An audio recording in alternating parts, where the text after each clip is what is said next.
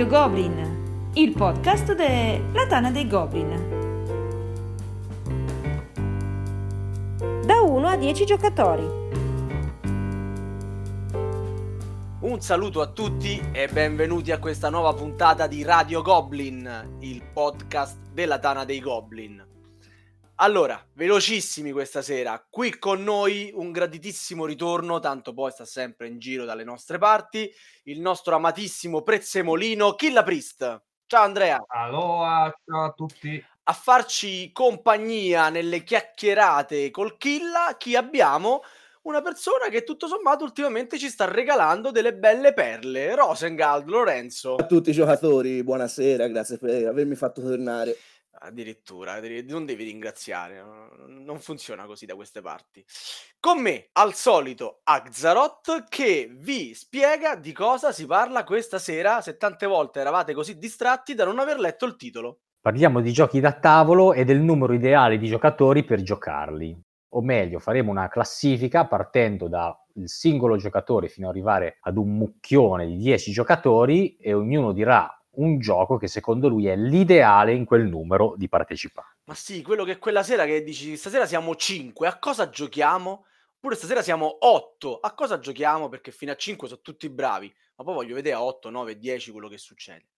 Comunque, bando alle ciance perché anche io e Axaroth questa sera esprimeremo sommariamente la, la nostra opinione in merito, consigliandovi a nostra volta un titolo, quindi ne diremo veramente tanti. Via, via, via, Killa, a cosa giochi quando sei da solo? E per favore, siamo in orario ancora in fascia protetta, quindi...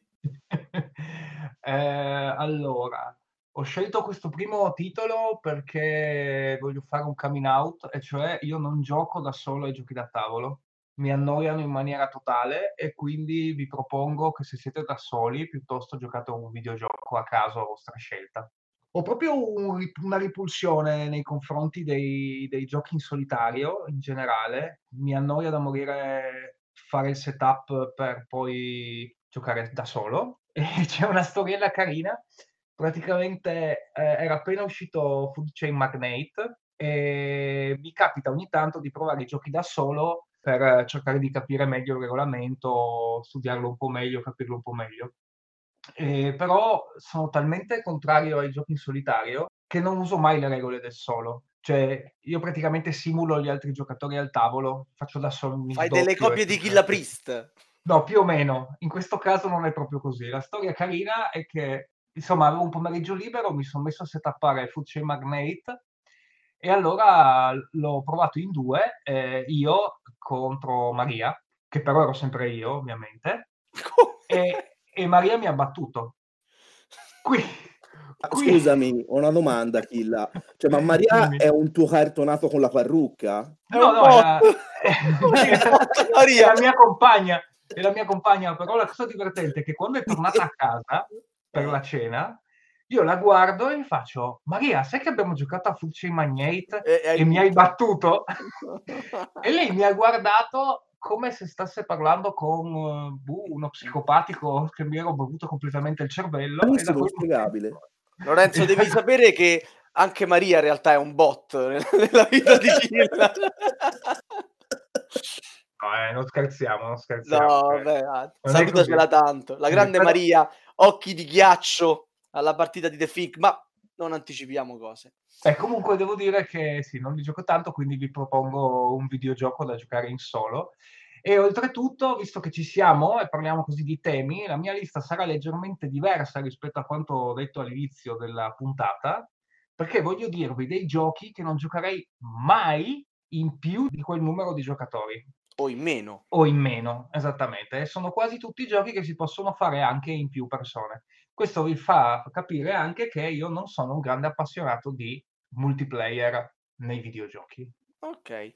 Lorenzo, Rosengald. Per il solitario, in realtà, fino a qualche anno fa, anch'io avevo il ripudio assoluto. Appena uscì Caverna, me lo regalò Erika. Per un San Valentino mi regalò sta scatola di caverna, lessi le regole. Che e romanticona. Eh, eh, sì, sì, sì, mi Ah. fece la sorpresa con sto scatolone di caverna e praticamente leggo, eh, leggo ah, modalità solitario e tra me e me ho anche pensato ah ma c'è chi si mette davvero a giocare i giochi in solitario anche perché io in realtà non mi, per studiare i giochi non tiro mai fuori i componenti in centro, avevo appena passato un esame all'università, ho detto mi merito un gioco, voglio entrare, entro nel negozio di fiducia e vedo questa scatolina di Friedman Freeze e ho detto vabbè dai senti io provo, alla fine sono 15 euro e devo dire che mi ha appassionato abbastanza perché parlo di venerdì di Friedman Freeze per un solo giocatore, quindi non ha altre modalità diverse. Eh, è un gioco dove praticamente noi dovremo cercare eh, attraverso un sistema molto semplice di deck building sconfiggere i pirati dell'isola e affrontare tutte le varie difficoltà di che Robinson Crusoe è ambientato appunto l'isola di, con Robinson, affrontare tutti i vari pericoli e migliorare il nostro mazzo, cercando di sopravvivere, arrivare in fondo e sconfiggere i pirati. La particolarità molto interessante del gioco è che i pericoli sono anche, una volta sconfitti, si girano e diventano delle carte da aggiungere al nostro mazzo. Bisognerà capire bene quando perdere che non ci interessa aggiungere la carta al mazzo e magari ci interessa eliminare delle carte morte e quando invece ci interessa vincere, quindi impiegheremo tutti noi stessi per uh, sconfiggere la minaccia per aggiungere una carta forte al nostro mazzo. E devo dire che venerdì è quella dimensione, non gioco comunque ancora molto in solitario, però è quella dimensione di solitario che mi dà soddisfazione, un gioco che in 20 secondi al massimo si apparecchia, la partita ti porta via un quarto d'ora, 20 minuti, non di più, richiudi tutto nella scatola e festa finita. Provato a volte in, in astinenza, visto che Erika non apprezza Mage Knight, ho detto provo a giocarlo da solo, ma l'idea di mettermi a apparecchiare un gioco del genere, tirare fuori tutti i componenti da solo, non ce la faccio. Quindi per me il top è venerdì per giocare da soli. Venerdì. Axaroth, da che parte stai? Dove pende il tuo... Cioè, qual è il mio gioco o cosa scelgo tra un videogioco e venerdì? Come vuoi. Rispondi come vuoi. Libero. A piacere. Ho, sì. ho Wilson! no, devo dire che, che di indole a, sono, sono, più come Kill Priest, cioè aborro giocare da solo e anche ai videogiochi non cerco mai il multiplayer, cerco sempre quelle robe tipo RPG che magari finisco in un anno, mi ci dedico solo quando c'è un po' di tempo e così via. Uh, in solitario potrei dire Mage Knight, in realtà ti dico que- quello che alla fine ho giocato di più perché mi c'ero un po' invetrato era Lewis and Clark. Quindi per il numero uno io, io ti, ti, dirò Lewis and Clark. Perché pensavo a Ion Sand? So che eh, me, me, ne sono, scor- me ne sono scordato e allora metto Ion Sand. Sì, mica vale, ormai. allora, anche io propendo... Ma certo. Io, anche io propendo per il uh, modello Killa, non gioco mai, mai, mai, mai, mai da solo, anzi, c'è chi li chiama ancora giochi di società, ci sarà un motivo, no? Cioè, giocare da solo mi fa veramente un po' così, anche per causa di forza maggiore. Anche io tiro fuori un videogioco, eh, però no, io vado sul multiplayer online con gli amici, il clan da cui si gioca da anni, da veramente tanti anni, un bel FPS qualsiasi e si spamma. Ma dato che questo è, una, um, è un podcast di giochi da tavolo, devo ammettere che ogni tanto sul cellulare mi è capitato di giocare Onirim e mi ci sono veramente infognato di brutto con quel giochino, eh, con quelle carte, con le cose.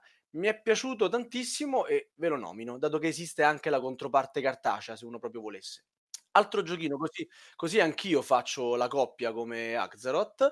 L'altro giochino solitario, sempre da cellulare, in questo caso non ho trovato la forma, la, la versione cartacea del gioco, quindi probabilmente non esiste. Si chiama Card Crawl. E è un gioco molto simpatico, ambientato in una specie di bah, osteria in cui contro una, un orco si gioca a carte in solitario con una mano particolare di quattro carte che possono essere armi di, di attacco di difesa e mostri da uccidere combinandoli tra loro. Bisogna arrivare alla fine del mazzo, si sbloccano carte più potenti. Molto carino, era gratuito mh, per un periodo di tempo, non so se lo è ancora, ve lo consiglio.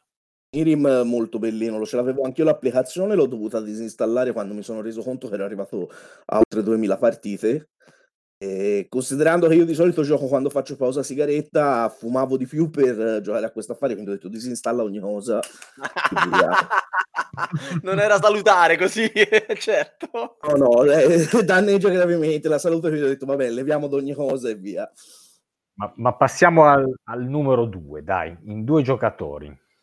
Allora, questo qua in realtà è un piccolo cheat perché oramai praticamente tutta la comunità mondiale di giocatori da tavolo sa perfettamente che è un gioco da due, però sulla scatola c'è scritto 2-4, quindi mi sembrava corretto metterlo ed è Star Wars in a Box, Mr. Rebellion.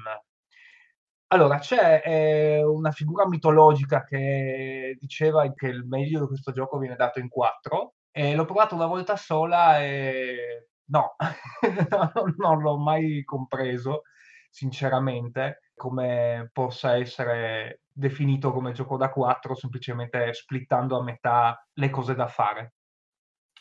Quindi Rebellion, cosa devo dire di Rebellion? È praticamente il gioco tematico di questi ultimi periodi, il migliore è uscito quasi sicuramente, Na- nascondino spaziale. Aveva vinto il Magnifico, vero?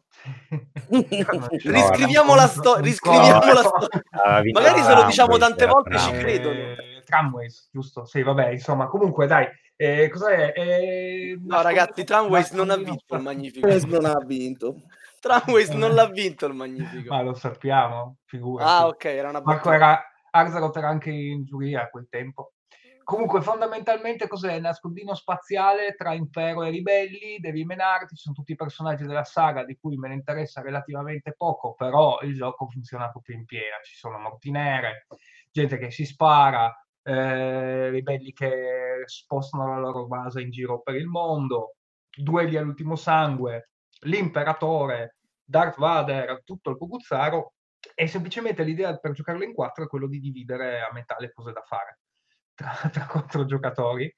E quindi un po' come succede, secondo me, eh, in un altro gioco che potrebbe entrare all'interno di questa lista, al numero 2, che è Alone, in realtà è un gioco da due, anche se mascherato probabilmente per motivi di marketing o di vendita come 2-4. Ok, perfetto. Invece a Rosengard cosa ci porta per due? Oh, vi frego perché vi ho mandato una lista, in realtà ho deciso adesso di mettere un altro titolo.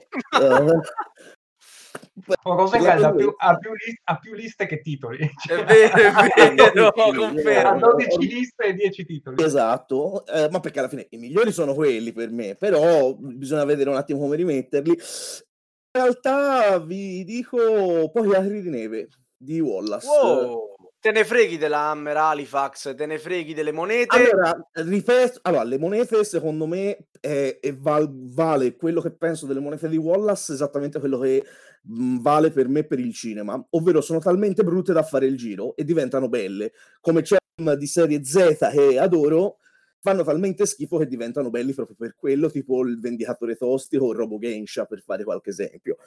Uh, e per l'Halifax Hammer uh, è una discussione che va avanti mille mille volte. Io sto parlando della seconda edizione, volendo c'è la tabella che non trovo assolutamente necessaria e è anche vero che l'Halifax Hammer è vero che chi l'ha inventata, che tra l'altro se mi ricordo è passata anche a miglior vita, l'ha fatta direttamente a Wallace, eh, però era uno che la sapeva fare e la fai solo se la impari perfettamente no, la, so fare, la sapevo fare anch'io questo ti posso assicurare eh, la, prima, la, prima, prima edizione, edizione. Era, la prima edizione, prima edizione. Eh, io sto parlando della seconda edizione Ma in realtà sulla seconda edizione non c'è mai stata nessuna conferma che, che si esatto. sarebbe potuta fare, eh? non, non, c'è stata perché poi poveretto questo è venuto a mancare. Quindi... Esatto, c'è chi la portava avanti comunque come teoria che fosse possibile.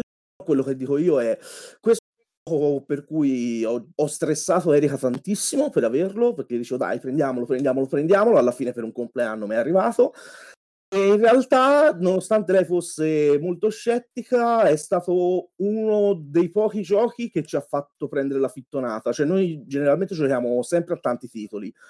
Cioè, sono pochi i titoli su cui ci focalizziamo per un periodo intero e c'è stato il periodo poi Aerei di Neve abbiamo fatto nel giro di un mese e mezzo, due mesi, 30 partite, una cosa del genere. E, e scambiandoci i ruoli, mh, io ho trovato un bilanciamento in realtà perché a parità di crescita della conoscenza del gioco continuava a mantenersi bilanciato. Comunque, Senti, che cos'è? Qual era la fazione che ti piaceva di più giocare? Beh, personalmente gli inglesi.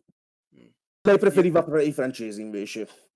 Io anche. Sono d'accordo Io- io francesi. Mi piaceva troppo Eh. giocare con i francesi. Invece non sopportavo, no, io adoravo invece mandare in frantumi le incursioni. La soddisfazione che c'è nel negare un'incursione penso che sia 10.000 volte meglio che. Eh, dato- Quindi in realtà una volta che avevamo sviscerato bene il gioco ci sono stati poi su io che giocavo gli inglesi e lei francesi. Per quei pochi che non conoscessero Pochi Acri di Neve, che cos'è eh, la seconda edizione? È un gioco solo per due giocatori, anche questo, quindi anche questo non, non scala, si gioca solo in due, dove andiamo a riprendere uno degli scenari della guerra dei sette anni tra francesi e inglesi, appunto come dicevamo con Sava, e i giocatori, anche qui abbiamo una componente di deck building, andranno a affrontarsi attraverso tutta una serie di battaglie, ma soprattutto di espansione di aree, di, costruzione di villaggi, città e fortificazioni su una mappa. E questo sistema di deck building io l'ho particolarmente apprezzato, soprattutto per la nuova storia che c'è nel regolamento della seconda edizione, e quanto questa meccanica sia anche funzionale a eh, descrivere e raccontare le difficoltà d'approvvigionamento che c'erano delle truppe. In più, levato che qualche ca- pochissime carte, il deck building rispetto a tanti giochi non viene fatto da un pool, da un mercato comune, ma ogni giocatore ha il proprio mazzo da cui potrà andare a acquistare nuove carte da aggiungere alle carte attive, per così dire. Poi vabbè, si potrebbe ragionare due ore solo su pochi acri di neve. No, no, non ragioniamo due Il ore, gioco sentiamo. ho durato tantissimo, te lo consiglio comunque, secondo me è un'esperienza che vale la pena di fare in due. Sava, te invece Allora, da due? sarò abbastanza banale. Anch'io mi sarei, diciamo, Rebellion mi piace tantissimo, ma c'ha un grande, chiamiamolo difetto, è difficile trovare quattro ore per giocarlo.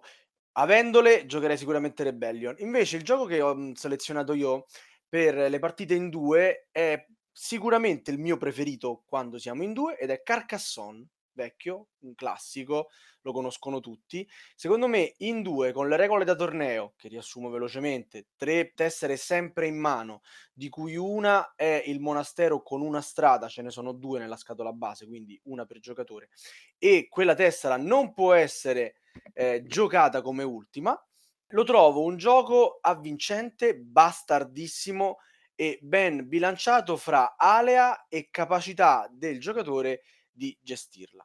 Non penso che ci sia molto da dire su Carcassonne, per me eh, dovrebbe essere nella collezione di ogni vero amante dei giochi da tavolo. Tu Marco invece per il gioco da due cosa hai pensato? Battle con un picchiaduro da tavolo con più di 100 personaggi. e Ah, passiamo grandioso. al gioco da tre. Ah, proprio così? Cioè, ma veramente nessuno dice Twilight Struggle? Ma veramente hai quattro ore pure te per intavolare un gioco così complicato con... dovresti avere un compagno di giochi fisso... Abbiamo giocato sei o sette volte di fila io e Maria, Eh, vedi? tipo in sto periodo di Covid. Ma la Eh, Maria vera. Sì, sì, quella vera, quella vera, non, non- non quella bottata.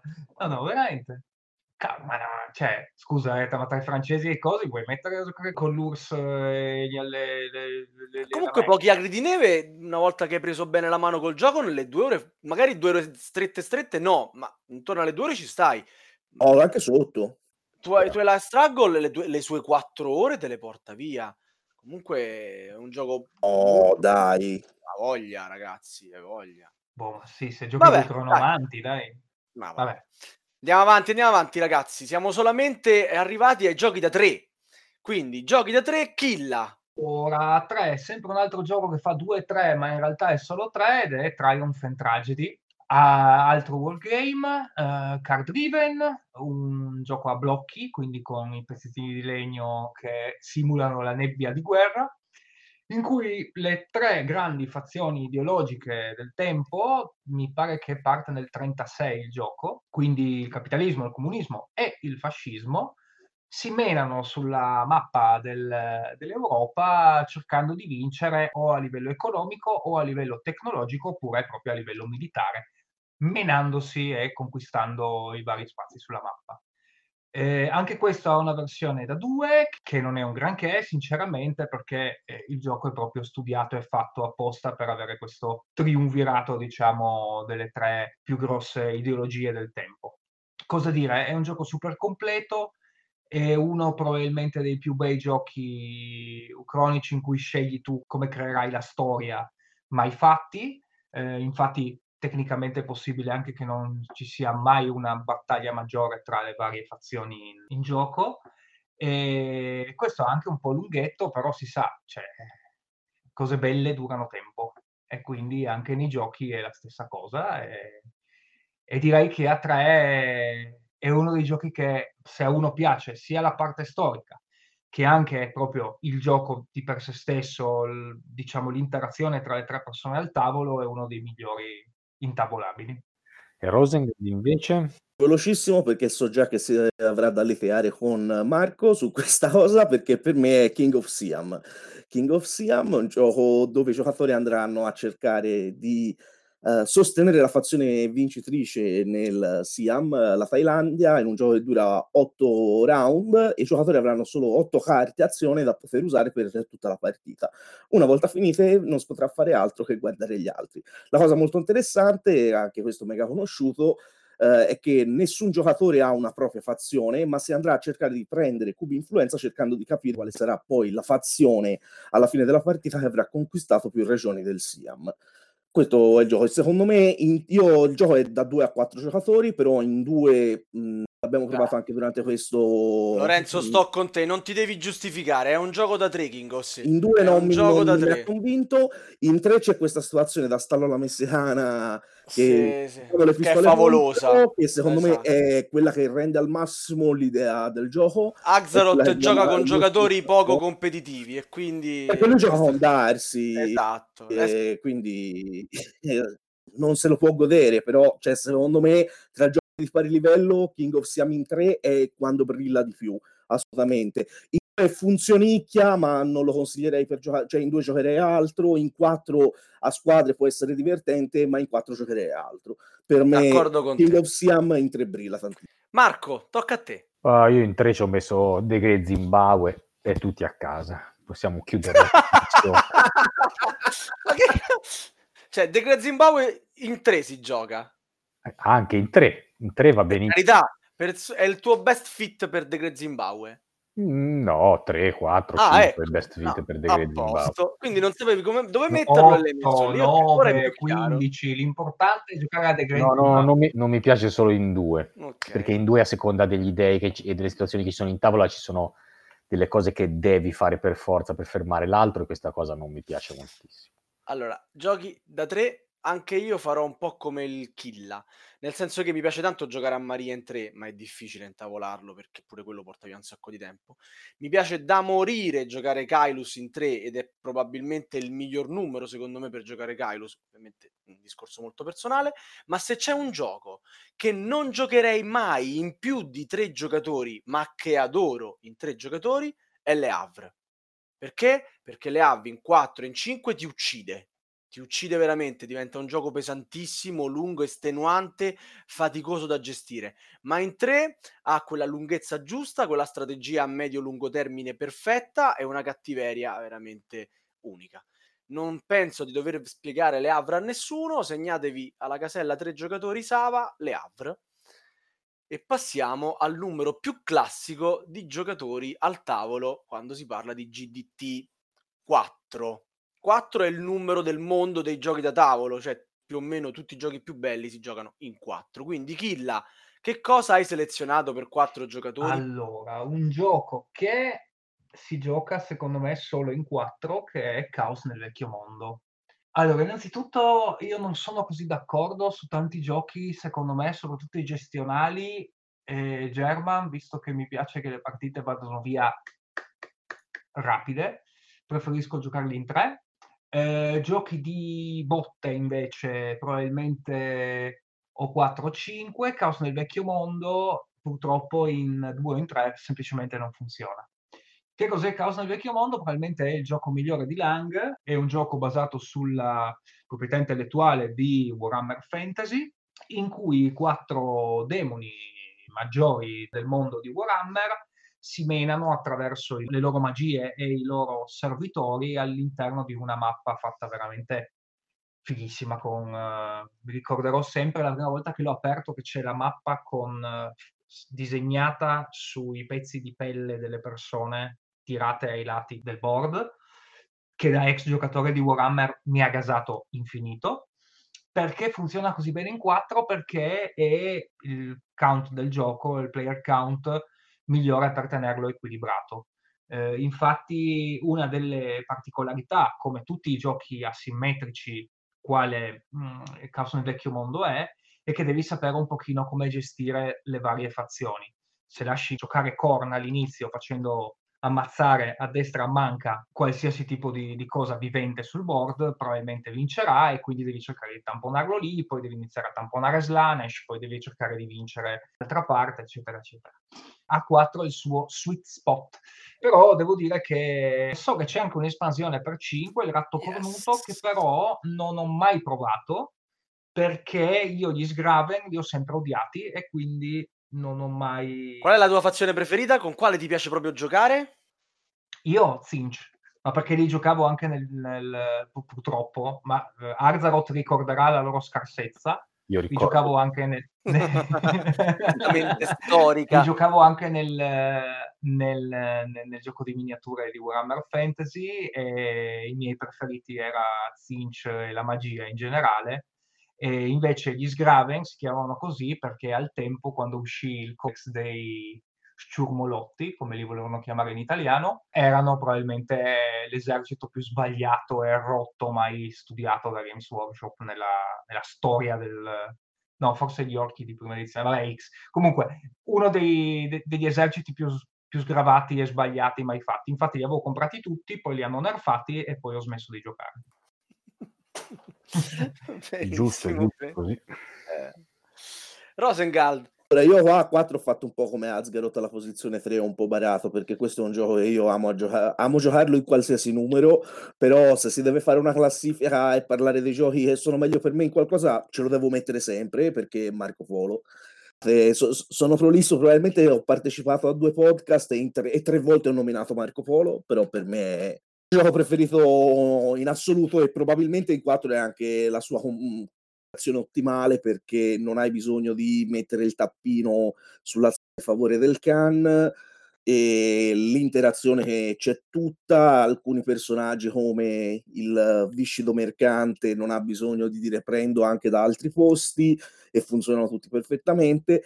E poi vabbè, gioco ormai del 2015 eh, di Tascini e Luciani, è uscita ora di recente mh, mm, Marco Polo 2, giusto appunto alla scorsa Essen, gioco dove i giocatori rappresenteranno compagni di viaggio di Marco Polo che faranno il viaggio da Venezia a Beijing cercando durante la strada di chiudere contratti e, e andare a posizionare le proprie stazioni commerciali nelle varie città per ottenere punti vittoria. Un gioco di piazzamento dati che ha eh, comunque un livello di interazione più che sufficiente per essere un gestionale derivante dal fatto che le azioni comunque sono poche e i giocatori potranno fare le azioni che hanno già fatto gli altri, ma sovrapponendo i dadi, ma dovendo pagare il valore del dado posizionato.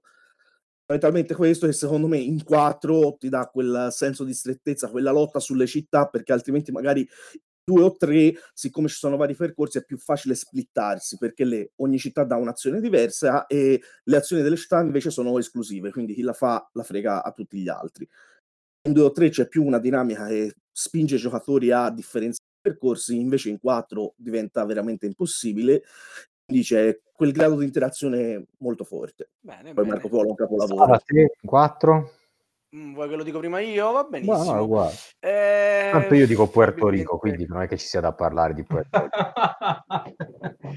o comunque Saba chiama Luciani, digli che gli dia una mancetta a Rosengald, una parte dei, una parte dei suoi diritti d'autore, a Tascini, sì, che gli dia una parte dei diritti d'autore. In qualsiasi lista ci sia possibile e immaginabile, Marco Polo c'è. Io ve la metto anche nei migliori American. Ah, abbiamo, abbiamo avuto anche chi ci ha messo XCOM in ogni podcast, quindi insomma non sarebbe una novità per la nostra trasmissione. Comunque Marco mi ha semplicemente spoilerato il mio perché io stavo per dire Puerto Rico.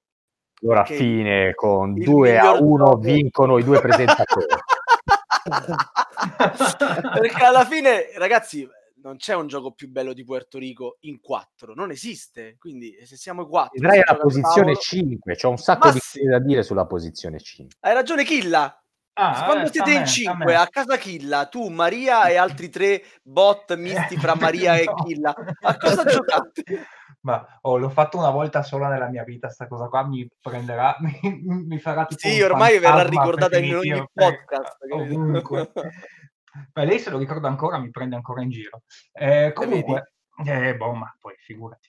No, allora in 5 metto un gioco relativamente sconosciuto in Italia che si chiama Sidereal Confluence. Wow. Sì, un gioco della WizKid di un paio di anni fa, passato abbastanza in sordina, visto anche la veste grafica abbastanza triste e brutta, e visto anche il costo di importazione in Italia e in Europa abbastanza alto.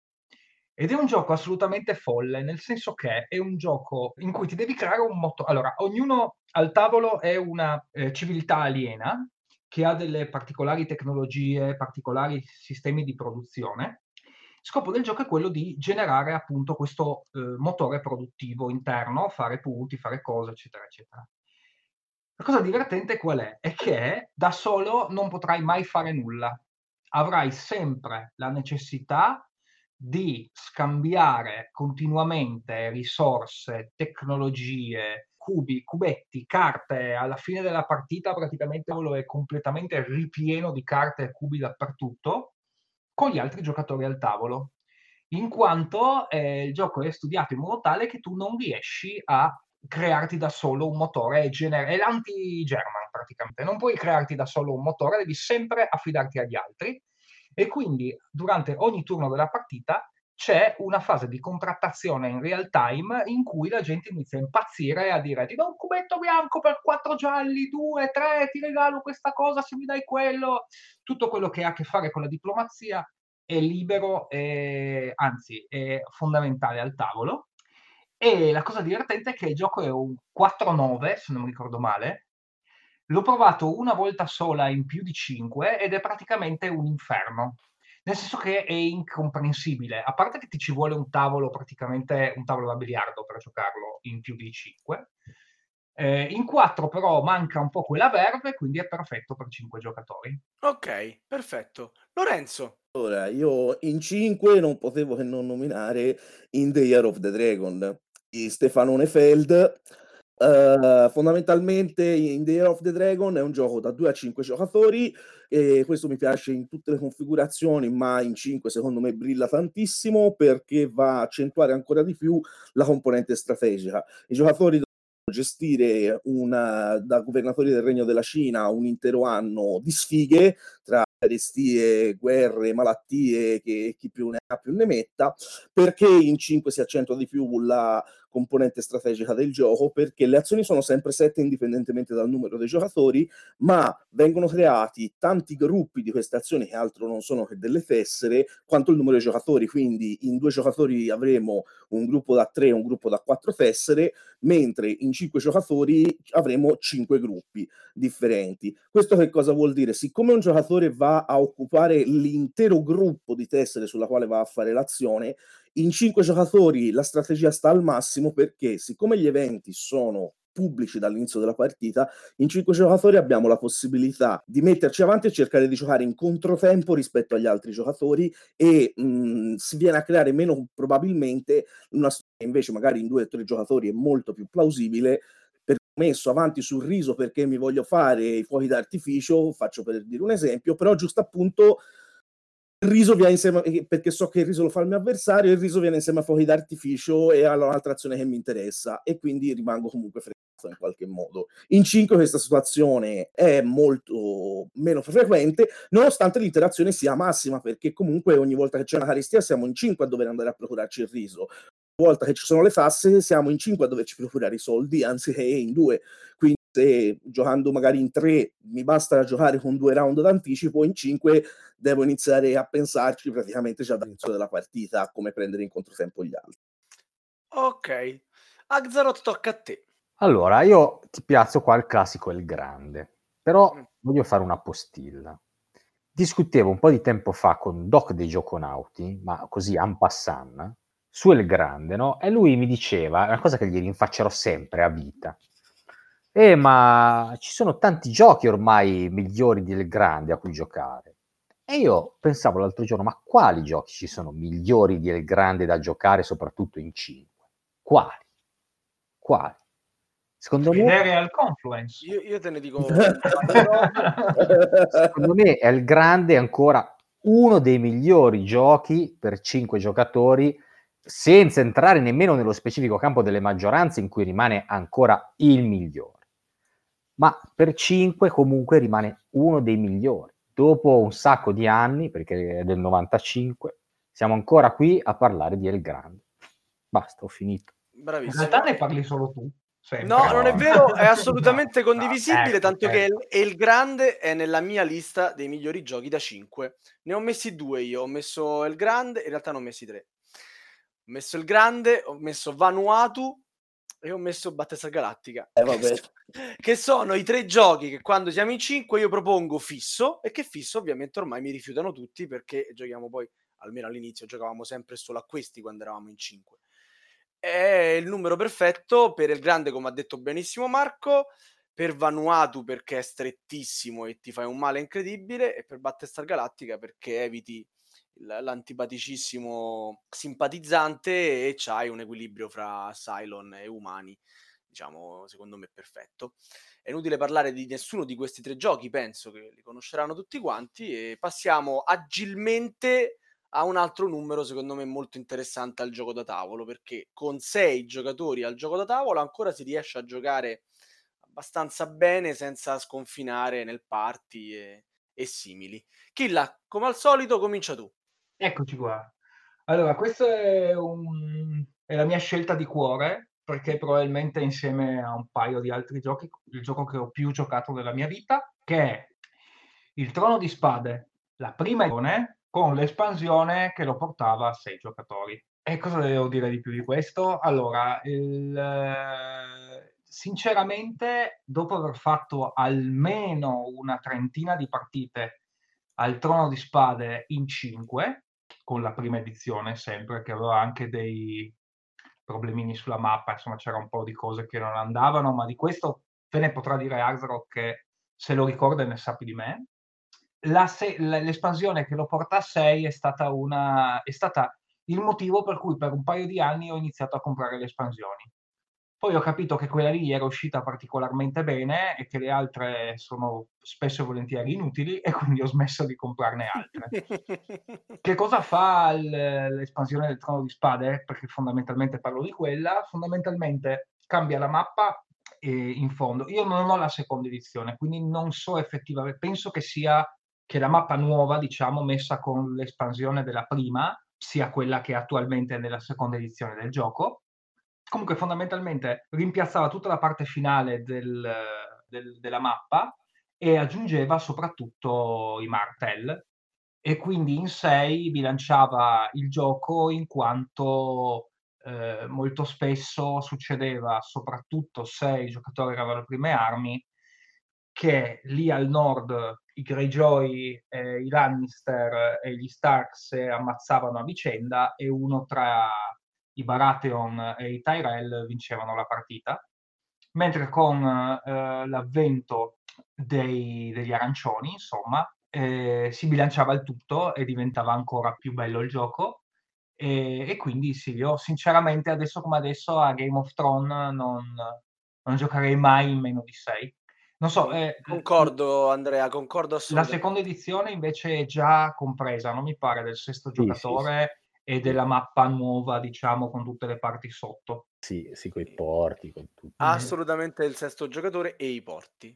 E Lorenzo, tocca a te. Allora, io diciamo che 6 si inizia a sfociare in un numero un po' diciamo borderline per me perché io, Erika e in generale quelli con cui giochiamo abbiamo una bassissima tolleranza alla paralisi d'analisi, a pensare. Più aumentano i giocatori, più è plausibile che quello che ti sta lì e ti sfonda le ore a pensare aumenti, no? Quindi, per esempio, io un gioco che mi piace tantissimo come alta tensione, però fa fatica a volerlo intavolare in 6 perché diventa troppo per gusti. A me piace la partita vada via bella, veloce, liscia e quindi diciamo quando siamo in 6 inizia a tirare fuori quei giochi che possono dare un po' di divertimento e soddisfazione senza essere eh, proni a nessun tipo di paralisi, niente del genere, quindi che vanno belli lisci in meno di un'ora E anch'io parlo di un gioco con l'espansione, ovvero Flamme Rouge, vincitore di- con l'espansione Peloton, si arriva da uno, si va fino a sei giocatori.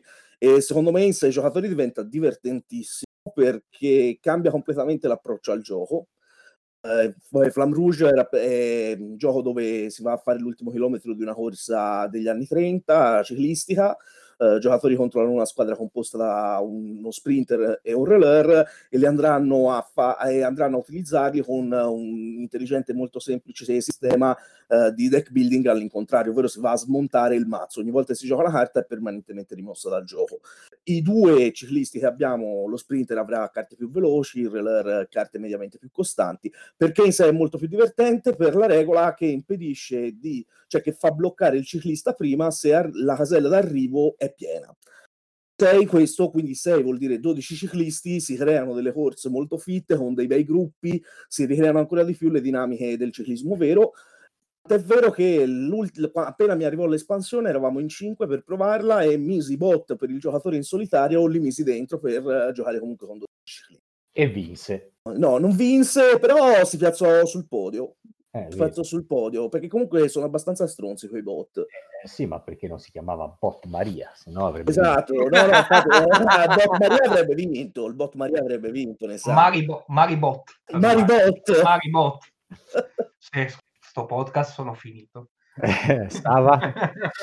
Sava, Sava, la prima lista che ho fatto aveva il trono. E perché eh, la tentazione di quando siamo in sei, dalle mie parti, di giocare al trono è tanta, perché quei sei sono sempre gli stessi e, e ci piace praticamente a tutti. Però poi ci ho pensato bene, eh, c'è un gioco che effettivamente mi piace più del trono in sei, ma che non capita così spesso di poter intavolare, perché effettivamente è un altro monster game di questi che durano una marea. E sto parlando di FIEF. È spettacolare, Ma quale dei lungo, 52 regolamenti? bravissimo, a quello del Drugo. Cioè, il Drugo Ok. si, si è inventato un suo regolamento specifico fatto con pezzi di espansione, robe assurde, intrecci, intrighi, matrimoni, figli non riconosciuti che uccidono il padre per diventare re, robe del genere. Cioè, FIEF è qualcosa di meraviglioso e spettacolare. Io aspetto la deluxe solo per farmi una partita a quel gioco, perché è l'unico momento in cui riusciamo a intavolarlo. E il trono ci si riesce a giocare perché alla fine in 4 ore lo porti a casa. FIEF 5 ore tutte di puro godimento, ma ci vuole il pelo sullo stomaco per intavolarlo. Niente, quello è il mio gioco. Marco, Eh, io al 6 ho messo Rex, Final Days of an eh, Empire, bello. che quello è un gioco che va giocato anche quello a pieni giocatori e il 6 dal suo meglio e poi diciamo il rifacimento di Dune. Intana trovate la recensione se siete curiosi, così andiamo avanti più spediti. Ecco. Eh, a se- a 6 Axaroth si è messo agli atti che ha messo la versione brutta di Dune. Bene, e andiamo, ma andiamo avanti. Non sono d'accordissimo, c'ha una sua peculiarità, Questo c'ha un un suo problema. carattere. No, a me piace tantissimo Dune, cioè per carità, io team killa, però Rex comunque è proprio un bel gioco. Non No, basta dire. Dopo, ma prendere andiamo avanti Rex al 7, dai, ma andiamo avanti al metterci 7. i Dai, dai, personaggi dai. di Dune, l'ambientazione di Dune e già e hai fatto. Uno se lo può au- autocostruire. Va Non bene. c'hai, non c'hai i vermoni che mangiano la speda. Dai, dai, dai, dai. Eh, Non lasciamo, perdere, lasciamo perdere, lasciamo perdere, che poi mi sembra di stare nei gladiatori. Eh, Killa per sette giocatori. Adesso cominciamo ad andare sul difficile, ragazzi. Eh. Allora, per 7 sette giocatori. dell'idea che se uno deve farsi male, si deve fare male per davvero. Quindi a 7 giocatori e non giocherei mai a meno di 7 giocatori, che è il massimo possibile. Un gioco che ho giocato molti anni fa, devo dire, più di una volta, ed è Diplomacy. Il nonno di Game of Thrones, in realtà, da un Eh, certo no. punto di vista. Eh, certo, certo. E perché in 7? Perché alla fine eh, Diplomacy è un gioco di negoziazione e di pugnalata alle spalle.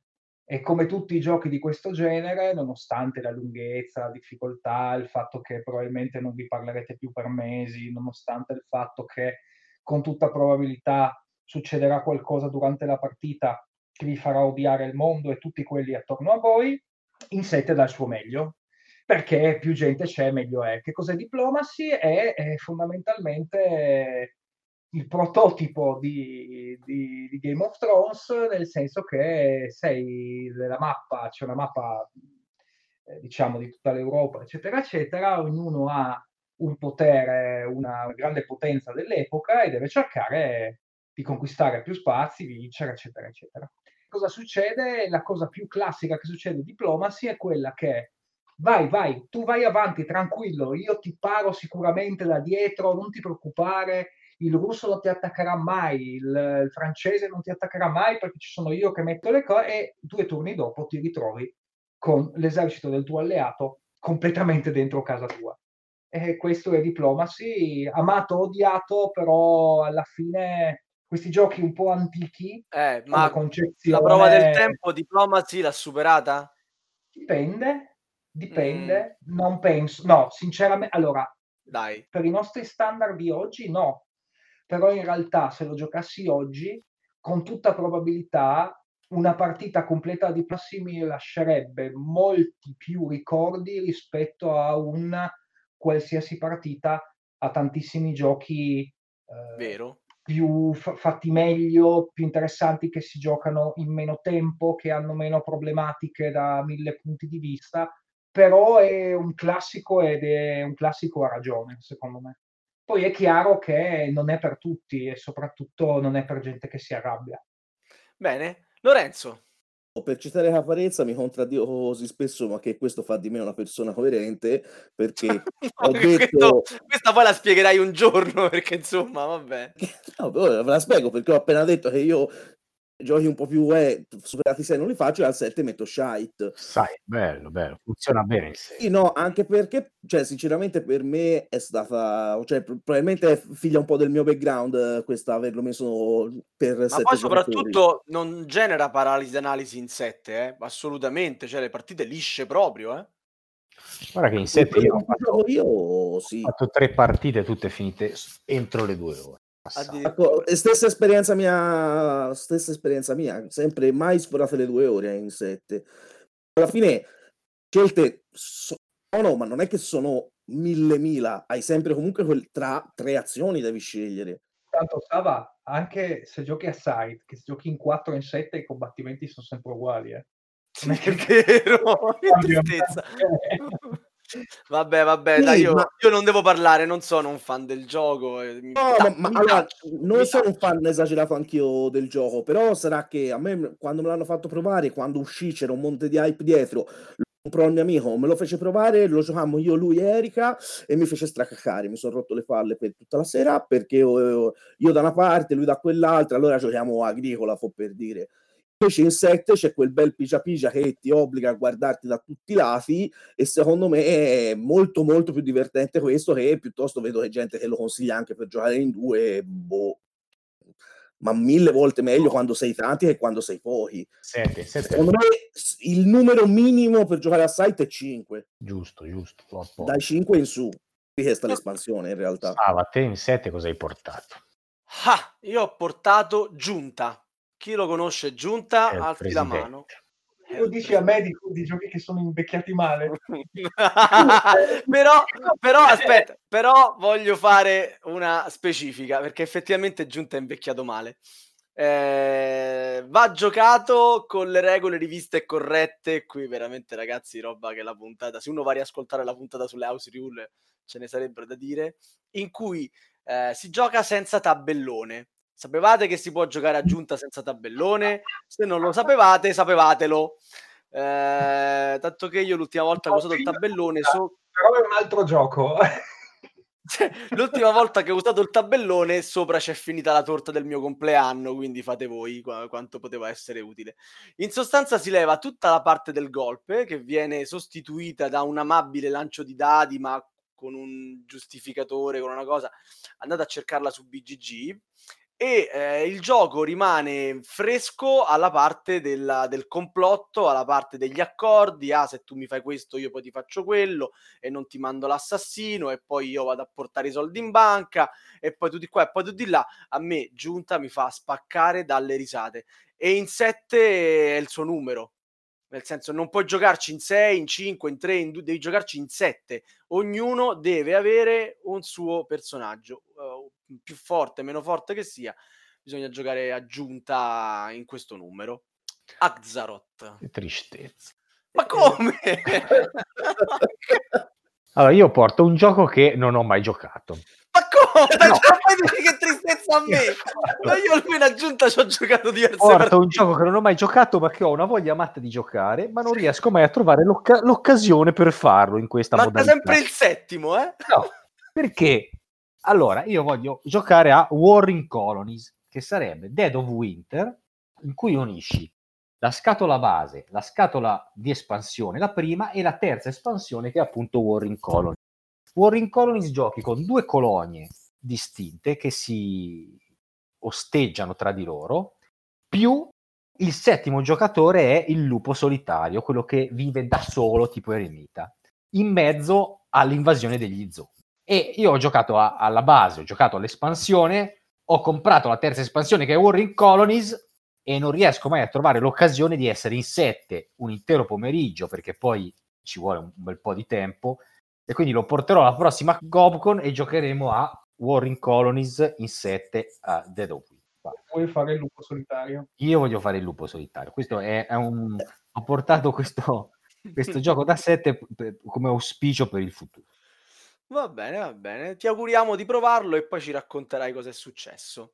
Eh. Allora, sempre più difficile, otto giocatori al tavolo, chi la cosa fanno? Otto giocatori al tavolo, abbastanza in scimmia con Magic the Gathering. Secondo me non si può giocare in sette, non si può giocare in 9. Fare un draft di Magic the Gathering. Allora, Applauso. la cosa, allora, cosa è un po' particolare, nel senso che questo deriva dal mio background di giocatore di Magic per tanti anni e il mio formato preferito è appunto questo draft, perché è quello probabilmente più skill intensive, molto vario rispetto a una singola edizione. Come funziona in poche parole? L'idea è questa. Sapete tutti quanti che ci sono le espansioni in Magic, giusto? Quindi ci sono i vari pacchetti di espansioni eh, usualmente collegate a un tema. Ad esempio, quello che è adesso attualmente è disponibile su Magic Online, Magic Arena e, e diciamo nella parte cartacea è Ikoria che praticamente sarebbe Godzilla, un, un mondo fatto da mostri giganteschi, Godzilla, eccetera, eccetera. Come funziona? Tu prendi tre buste di quelle classiche di Magic con 15 carte casuali, ogni giocatore ha tre bustine, apre le bustine, sceglie una carta e passa le carte alla sua sinistra e poi al, al secondo round alla destra, eccetera, eccetera, facendo un draft effettivamente. Con il pool di carte che ti sei preso, ti crei un mazzo da 40 carte con le terre, eh, diciamo, gratuite che vai a piazzare dentro e poi fai le partite e vedi chi vince, insomma, il torneino se lo vuoi fare o il draft pod si chiamerebbe tecnicamente. Perché è stupendo? Perché fondamentalmente sono talmente bravi questi che fanno i developer e i designer di Magic che ogni formato draft ha le sue particolarità, ha i suoi archetipi più importanti, ha una scala gerarchica, diciamo, di carte da prendere per prime, di archetipi che possono funzionare come no, e se fanno il loro lavoro bene, eh, riescono a bilanciare le cose in modo tale che venga fuori sempre delle partite molto interessanti.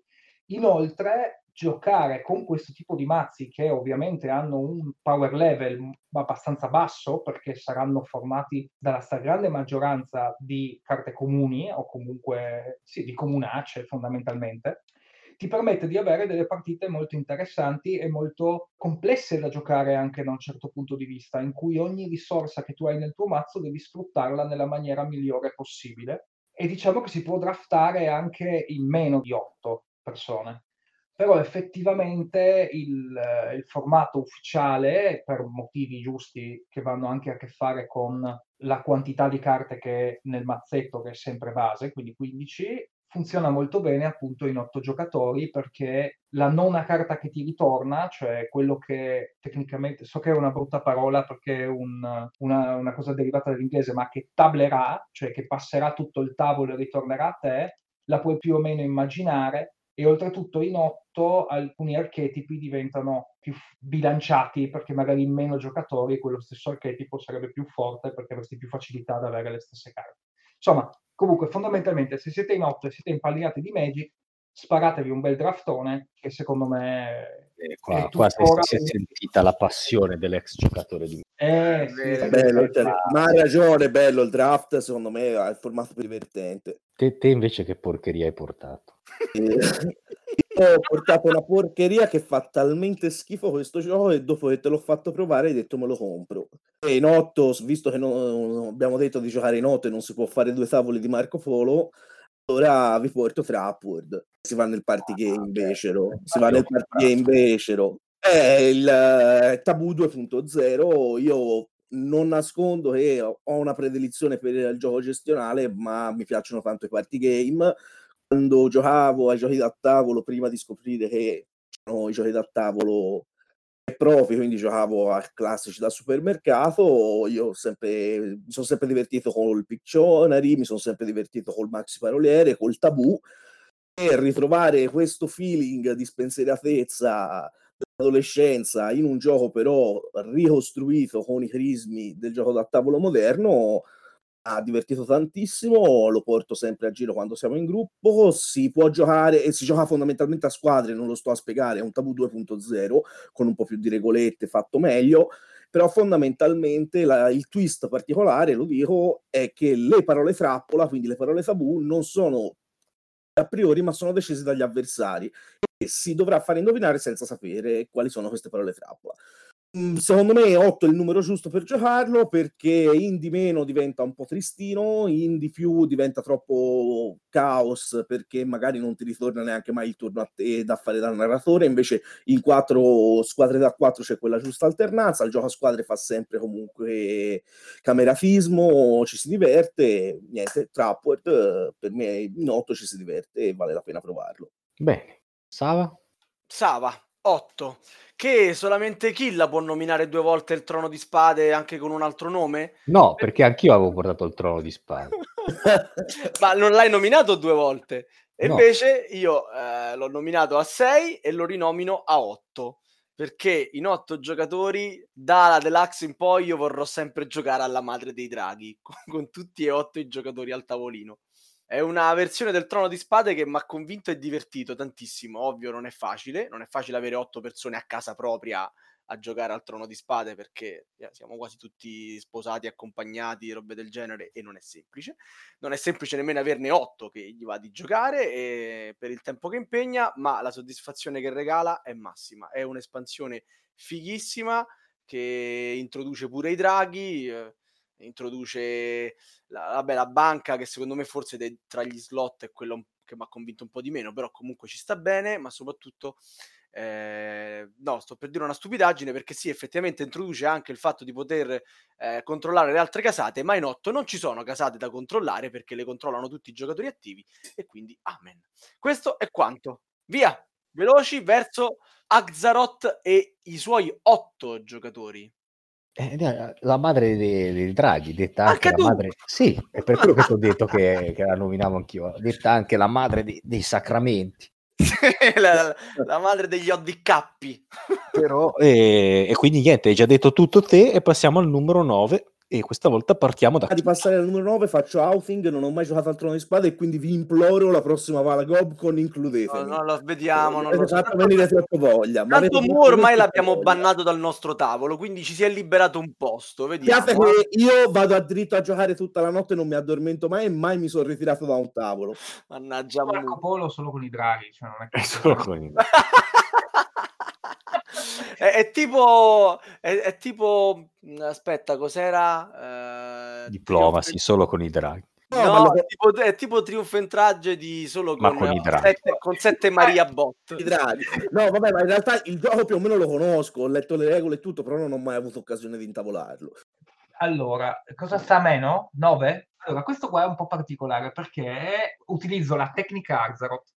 Io questo gioco non l'ho mai giocato. Eh, vedi. eh. eh, ma ti pare subito uno giocato. inventa una tecnica subito a copiarli Rosso, verde, blu. esatto E questo, e questo, e questo rimarrà qua e basta. Vabbè, comunque, il mio titolo da 9 è Mega Civilization. Ah no, cazzo, l'ho portato anch'io. Eh, vabbè, ragazzi, Eh, eh, belli di quel numero, che volete? Dai. No, ma però io per un motivo principale, perché esattamente come Diplomacy, se devo farmi male, mi faccio male per davvero. Allora, Civilization scala fino a 7, se non mi ricordo male. Mentre a 8 volevo metterci il draft, quindi ho preso il primo slot libero per Mega Civilization a 9. Che non giocherei, ovviamente, visto che non l'ho mai giocato, non giocherei mai a più giocatori e mai a meno giocatori di 9, chiaramente. Comunque, che cos'è? È Civilization eh, che ha preso due cocktail, quattro vitamine, degli steroidi ed è diventato un gioco da 10 ore praticamente. Che dire di più? Lo vorrei provare? Sì, Guarda, lo vorrei provare. Posso dire su- subito qualcosa io al volo, Vai, dillo, dillo. Allora, questo qua è un gioco vecchio, ovviamente. Ora, se volete la versione da 9, vi conviene prendere Western Empires, che è praticamente il rifacimento, diciamo, del vecchio Advanced Civilization. Eh, l'hanno rifatto come Mega Civilization in una scatola di legno enorme, cioè intrasportabile, un- una roba improponibile in cui hanno avuto anche il coraggio di sbagliare parecchie carte. L'hanno poi smembrata in due parti eh, facendo Western Civilization e i, no, scusa, Western Empires l'hanno dovuto chiamare e Eastern Empires. Allora, prendendo Western Empires è la mappa che arriva fino a 9 giocatori e hai le carte eh, tecnologia finalmente tutte corrette, quindi diciamo è la scatola ideale da prendere se ora volete comprare questo gioco. Qual è il problema di questo gioco? Che dal punto di vista del game design pur essendo molto vecchio, ha delle idee fantastiche, perché ha un, diciamo, un equilibrio economico interno che non vi sto qua a spiegare perché è una cosa troppo lunga, però ha delle idee veramente fantastiche, un albero tecnologico bellissimo. Il problema è che dal vivo questo gioco è ingiocabile, ma seriamente ingiocabile, cioè, no, e non solo per questioni di tempo, è che eh, devi spostare un sacco di pedine, ti viene sempre da fare un undo e, e tornare indietro e non ti ricordi quale hai spostato, quale non hai spostato perché non, non cambiano, diciamo, eh, non ti ricordi dove era una, dove era l'altra. In più c'è a ogni round una fase di contrattazione per scambiarsi delle carte che è un carnaio e anche mettendo il timer finisce sempre che poi qualcuno cerca di, di So, di, di, farlo scomparire perché non ha finito di contrattare. Io ci ho provato una volta dal vivo e onestamente è un'esperienza devastante. Cioè, aberrante. Sì, no, aberrante. Funziona invece per fortuna molto bene online perché la parte di contrattazione te, ti prendi il tempo che vuoi perché magari stabilisci che ci sono 24 ore o 48 ore il, il programma al computer ti permette di spostare le tue truppe come vuoi e poi con, con, un semplice clic ritorna tutto in posizione iniziale quindi puoi ripartire a fare i tuoi calcoli gli sconti che ti dà l'albero tecnologico te li applica direttamente il computer e, e li puoi controllare in qualsiasi momento invece al tavolo devi fare continuamente dei calcoli somme, differenze così è, è, proprio un, un gioco che, che, si vede che, era, che, è tratto da un videogioco e, e, che a sua volta funziona bene alla fine come videogioco. Però è un gioco vera, che ha delle idee veramente, veramente belle. Ci, non lo so, ci, ci, vorrebbe. L'hanno appunto poi addirittura esteso in questo Western Empire o Mega Civilization. Ci vorrebbe invece un sistema per ridurlo in qualche modo. Però ci sta. Solo per contare durante il, la, la, fase di contrattazione i tuoi sbuffi. Secondo me arriviamo tipo almeno a 8-9 sbuffi Ma e no, poi, parte il poi parte il piedino, no? Dal, dal vivo è micidiale. Cosa no, ma noi quando giocavamo altro gioco, la contrattazione davvero cattiva, avevamo messo la sirena, c'era un mio amico la sirena per i, i Stand, quarto d'ora a fine, tutti seduti al tavolo senza storie, perché sennò era infattibile. Comunque, e fai conto che gioca- quando giocavamo abbastanza spesso, tra virgolette, a quel gioco lì, eh, noi facevamo le contrattazioni eh, singole, cioè Ovvio. le due persone si alzavano, se ne andavano via, contrattavano, poi tornavano dentro, poi alzavano fuori altri due. Dico solo che mi pare una partita ci avevo messo 12 ore a finirla. Basta? Io, Avi. Sì, sì, sì, 12 ore è buono. Io ti dico questo, in realtà la giocavamo a casa di un mio amico e lui aveva la casa grande e quindi ogni giocatore fondamentalmente aveva la sua stanza e chiamava, che ne so, Francesco I piuttosto che il Papa e ci trovava, ognuno aveva la, la sua nicchia dove parlare e contrattare. venire a giocare da voi? Assolutamente. No, ma era una cosa, sì, però ecco, diciamo 12 ore bravi perché noi si iniziò alle 10 la mattina e alle 2 la notte eravamo ancora lì saltando la scena completamente. Ma non avete portato i Rise Dead però nella lista. Eh no, ma infatti guarda, ci pensavo ora, ho detto cavolo, al- a, a 6 potevo mettere i Ray Stand effettivamente, col senno del poi forse avrei messo i Ray Stand, che poi giocherei solo in 6. Ma non è da 7? I Ray Stand in 6. Forse vi Vigi Cinquine da 7, Sava. Quindi arriva a cinque, sette. 7, i Ray Stand in 6. Mi sto confondendo. Buon Lorenzo, toccava a te però parlarci del gioco. Scusate, ho fatto, ho fatto l'undo, ho fatto il... sono tornato indietro con la mossa a tre turni fa. No, a differenza di Hill porto un gioco invece che è tra i pochi giochi moderni che ho le 100 partite, siamo a tre cifre, ovvero The Resistance Avalon. Gioco che amo alla follia e secondo me 9 proba- è la configurazione dove brilla di più, eh, ovvero eh, The Resistance Avalon è un gioco a ruoli nascosti, i giocatori saranno schierati segretamente in due squadre, i fedeli di Re Artù e i fedeli di Modred. Alcuni giocatori avranno dei personaggi speciali di poteri come Merlino che conosce i cattivi, Percival che conosce Merlino e Morgana, piuttosto che i cattivi che appunto Morgana si spaccia per Merlino, l'assassino può provare a uccidere Merlino se la partita va a Ramengo. Ma perché il 9? Non era. Perché il 9? Perché secondo me è una configurazione eccezionale perché, perché si gioca a 9 con Modred.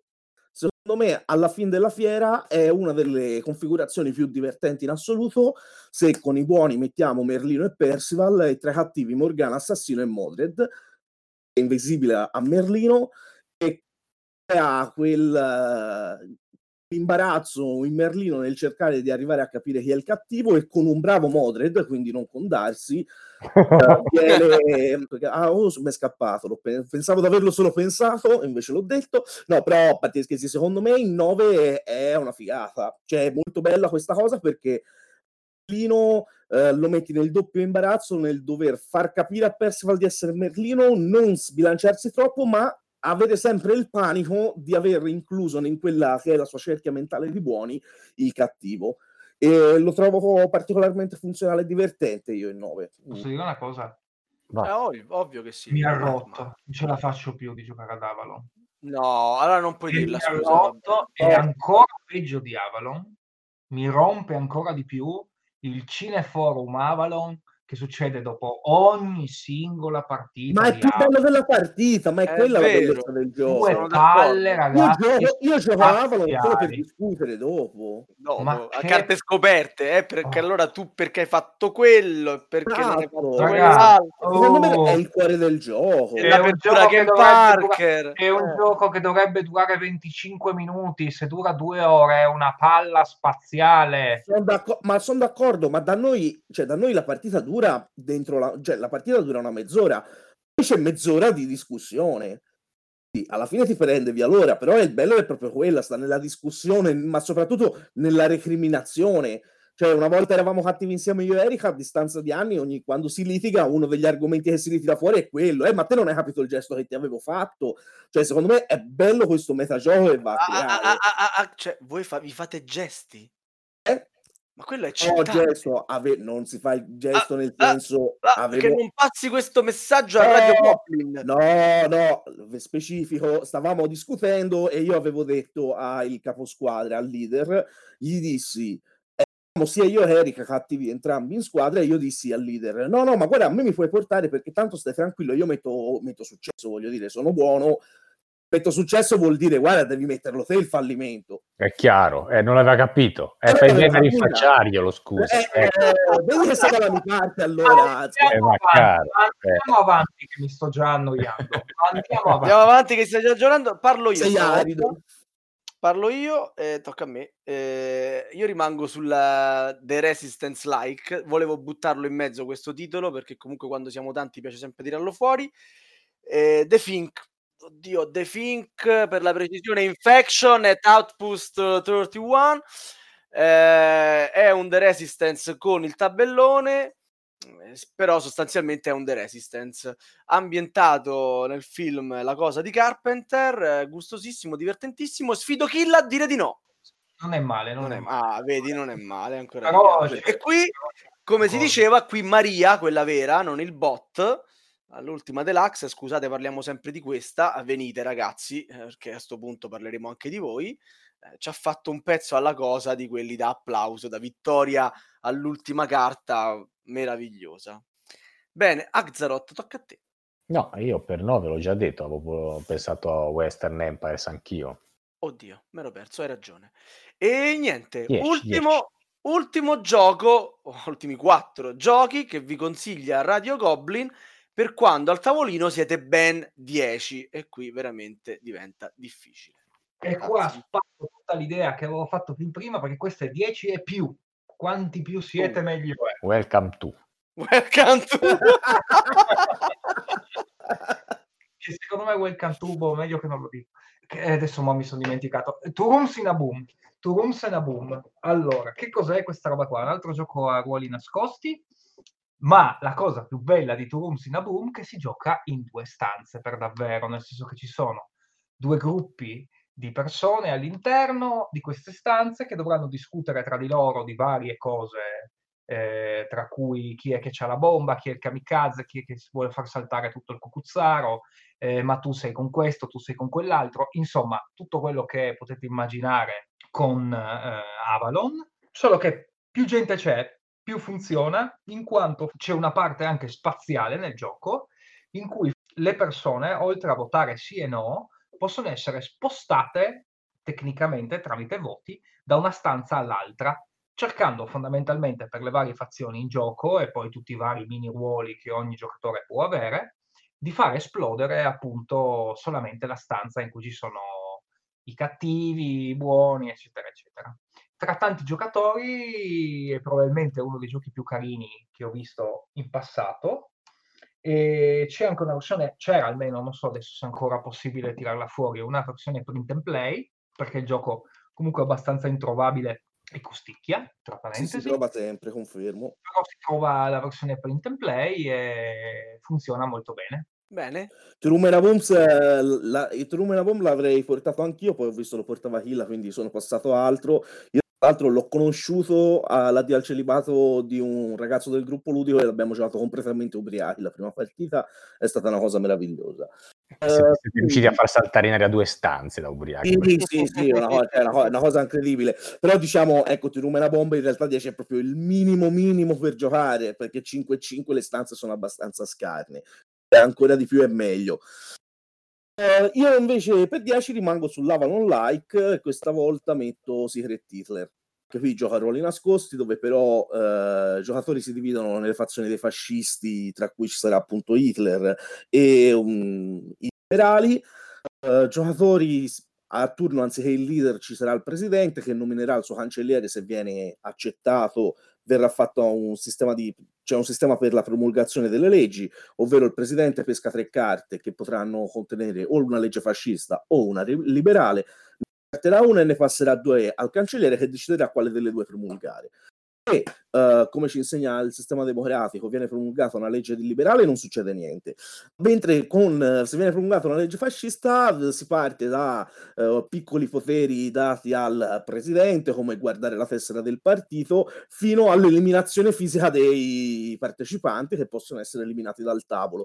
Qui è un gioco in realtà che mi piace più tirare dentro per chi non è abituato a giochi come Avalon perché a parte Hitler nessuno ha poteri speciali il potere speciale di Hitler è che se viene eletto cancelliere dalla terza legge fascista in poi i fascisti immediatamente vincono.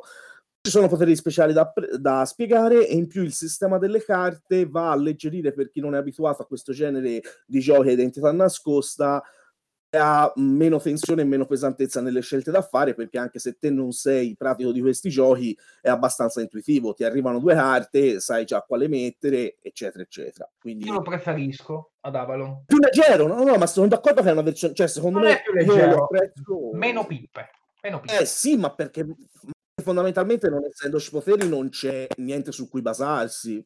Io lo, no, lo delle... preferisco invece per, per due motivi. ci sono delle cose che sono più uh, comprensibili e non è tutto basato sul metagioco. ho provato sulla mia pelle gio- partite di Avalon in cui c'erano due o tre persone che non erano avvezze al gioco e non avevano intenzione né interesse a leggere il metagame che si crea attorno al tavolo, che per loro votare sì o no non cambiava assolutamente niente e che rendeva tutto il gioco un- un- una festa di, disa- di disagio e di disastro per i vari cosi. Vabbè, se Invece- giochi con le persone sbagliate No, non è no, quello eh, non è un problema del gioco. Eh no, raga, cioè, scusatemi un secondo, eh. Cioè, Avalon è un gioco che si basa completamente sul metagioco, mentre Secret Hitler, a differenza di Avalon, ti basi su alcune cose, no? Che sono date dai componenti, cioè dal fatto se questo ha votato una legge fascista oppure una legge eh, liberale, che sono delle cose reali, esistenti, e quindi ti danno un là, un via per interpretare quello che è il tuo ruolo all'interno del, del- del gioco.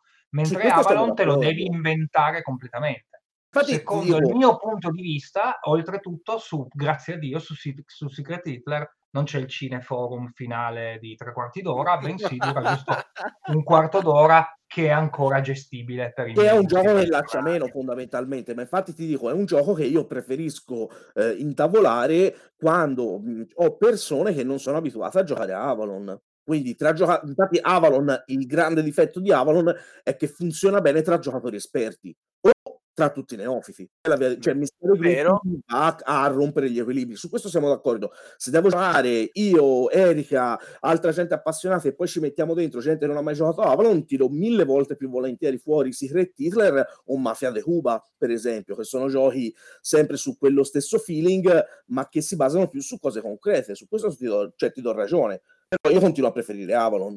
Mi dai ragione, quindi Avalon è peggio. Beh, perfetto. Oh, no, siamo d'accordo sulla cosa, ma non siamo d'accordo sul risultato finale. No, io preferisco Avalon perché semplicemente in, tanti giocatori coinvolge più persone, si va in missione in 4, in 5, invece in Secret Hitler si è sempre solo due, il cancelliere e il presidente, e questo mi, piace un po' meno, oltre al fatto che appunto ti capitano magari tre carte uguali e lì non hai Esatto. nessun tipo di influenza sul gioco. Sava, te il tuo 10, 10...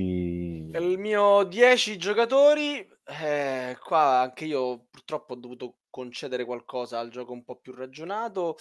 E a me in 10 piace giocare al Dixit, ovviamente parliamo della versione Odyssey. Eh, spesso tiro fuori Times Up, però per questa lista il mio preferito in 10 è Decrypto perché è un gioco che per quanto versatile nel numero di giocatori continua a farvi giocare, a farvi essere protagonisti della, della mossa, dell'idea, della creazione del, del codice, e mi ha soddisfatto tantissimo, ci gioco ancora volentieri, è il mio gioco da 10 giocatori.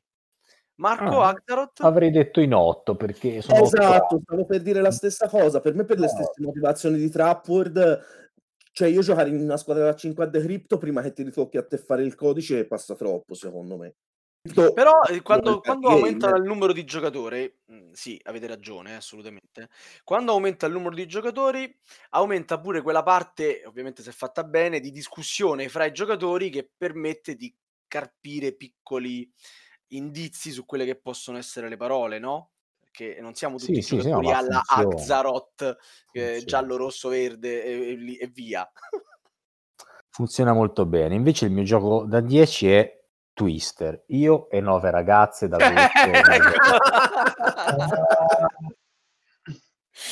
Vabbè, Oppure diciamo, siamo su questa cosa.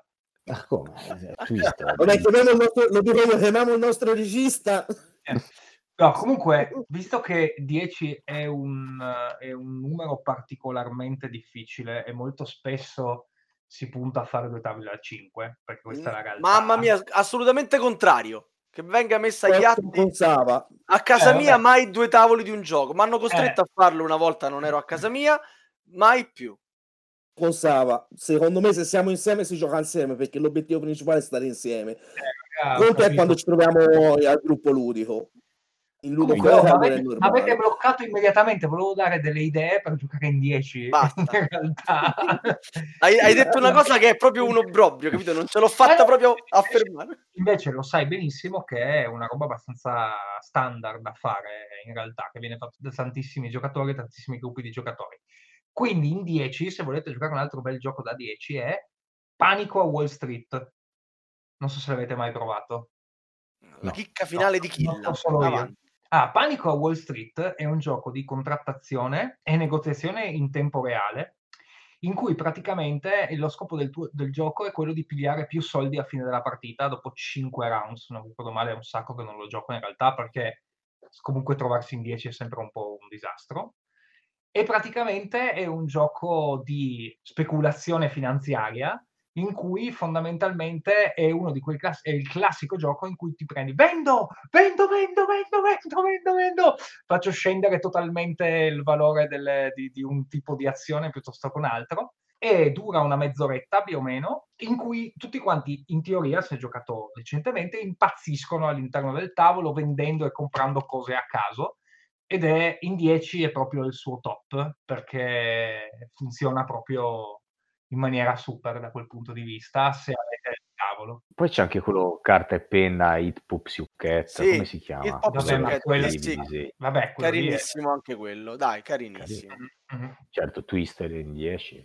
Twister in 10 imbattibile, dai ragazzi. Allora, do anche io la chicca finale. Secondo me è molto bello in 10 anche Fake Artist Go to New York. Ah, sì, sì, sì, Carino, molto carino, carino. carino, sì, quello è molto carino secondo me. Poi ritornando al feeling dei giochi dei, dei party game del passato, quelli da supermercato. Va bene, allora passiamo la parola direttamente al nostro regista. Io come al solito ringrazio Andrea e Lorenzo, vi ricordo che potete seguirci sulla nostra pagina Facebook, potete entrare sulla nostra chat Telegram e ascoltare tutte le puntate di Radio Goblin passate e future sul nostro sito o su Spotify, iTunes o Google Podcast. Ciao a tutti, Grazie a tutti, buonanotte. buonanotte. Ciao, buonanotte. Ciao.